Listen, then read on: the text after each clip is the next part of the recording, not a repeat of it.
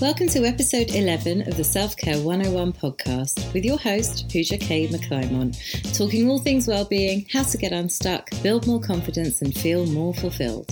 Thank you so much for listening today. On this episode, we're going to learn how to stop procrastinating and start living. I procrastinate. You procrastinate probably. A lot of people I know procrastinate. So many clients coming to me before they contract with me procrastinate because do you know what? I think it's based in not not just fear alone, but that whole I don't want to do something. You know, I only want to do fun things. So if I've got a list of tasks to do for a day, so I've got, I don't know, washing load to put on or go to the supermarket, or I could record podcasts, or I could do my social media activity. I want to do the fun things. I want to do the things that bring me joy. And unfortunately, washing the clothes and going to the supermarket don't actually bring me joy. But if I could change the way I looked at those activities, because they're activities I need to do, right? That's just a fact of life. I need to get them done, so I need to do them. If I could change the way I actually view them, I can actually then start enjoying them. Now, I'm not saying I'm going to become super washing woman by any means. I mean, come on. I, you know what? I bow down to people who absolutely love washing, but I will at least enjoy what happens once that task gets done.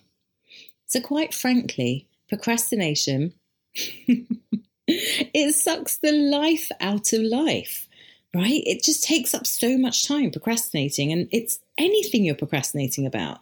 Now, procrastination tends to be based in fear fear of the unknown or fear because of a past trauma. Now, whatever it is that you're procrastinating about, you need to first work on changing your mindset towards the tasks or the events. So, to give you an example, focus on the outcome rather than the activity. So, say you need to do the housework, right? You may not want to do it, so you'll put it off and then you'll feel terrible about it. Instead of focusing on all the things you've got to get done, focus instead on how you will feel once the housework is complete.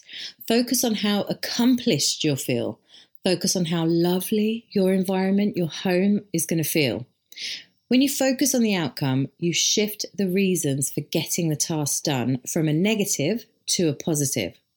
So, if it was a work related procrastination, the same rules apply here. Focus on the outcome, decide what outcome you want, and then work yourself backwards from, from there with a plan about how you can achieve it.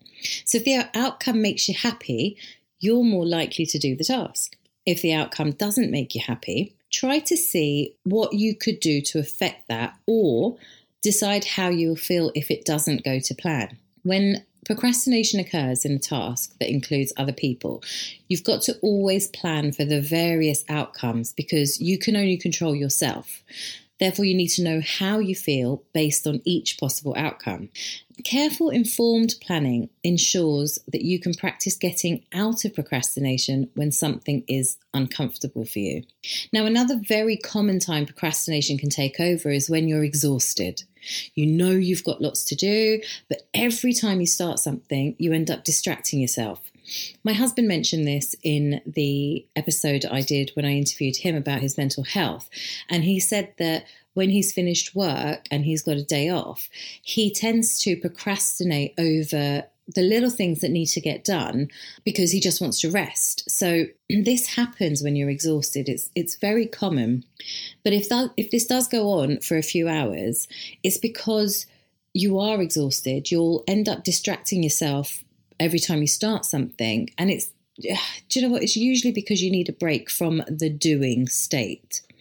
So stop, stop right there and just take that break. Now, it may mean that you don't get your work done on time. It may mean that there are dishes in the sink for the day. And you know what? It's okay. the sky's not going to fall in. You will not be sent to laundry jail and your boss will not fire you. It's imperative that you stop and that you listen to your body, however that may appear. We all tend to be in a doing state most of the time, but we must, must take stock and take the breaks when we need to. And honestly, procrastination sometimes can be a sign that you need to rest. Now, a note on procrastination with home tasks. Sometimes feelings of being unappreciated by others in your home will lead you to procrastinate about your home tasks if you don't feel like you're validated for all that you have to do. And that's perfectly understandable. To move from this, though, remove the other person or people from that task and just focus it back to you. So if you're in a home with a partner, just remove them from the equation. If you live with other people, remove them from the equation and just focus on the task and focus it back to you. So, for instance, if a lazy partner doesn't contribute enough to the housework and you do everything from the school run to making dinner and you come home on your day off, you'd like to rest, but they just won't allow it because they don't support you enough. You must delete them from the equation in the first instance. Think only about the importance of completing that task for you, how you will feel, how you will be able to rest afterwards, how you will be able to enjoy your environment. You can then more rationally think about your partner and whether the relationship works for you. Also, delegate. I cannot stress this enough. I wrote an entire blog post about delegation. In our ever increasing busy lives, we must delegate tasks. If you can afford to spend £20 on a weekly cleaner, do it, just do it. Because if it buys you some rest and sanity, do it. Procrastination is essentially a sign that you're not happy with something. And most of the time, it's not related to the task that you're procrastinating about. It's either something from a past trauma that keeps manifesting in different guises as an adult because you haven't yet addressed it, or something that right now doesn't make you happy. So you need to dig deep. You need to ask yourself how you really feel and why you like and why you feel like you procrastinate. You may be surprised with the answers, and you may need to address those core challenges instead. And I know that sounds difficult, but it's with anything I talk about, if you can see that there is a barrier holding you back, you've got to actually face that barrier head on so that you can move yourself forward. Because essentially, if you're doing all this self development work, this personal development, self helping, you want things to change. And a lot of the times, we don't want to face the reality of what we actually need to do. And you do need to take a slightly backward step in order to get you to move forward. I, every time I say that, I think of that Paula Abdul song, Two Steps Forward, Two Steps Back but it's true, we do. We do need to take a cup. In order to take those few steps forward, we need to take a few steps back. Now, this can be a tough task, but honestly, it is so worth it in the end to help you stop procrastinating and start living. Thank you so much again for listening today. If you enjoyed this episode, then please subscribe to the Self Care 101 podcast.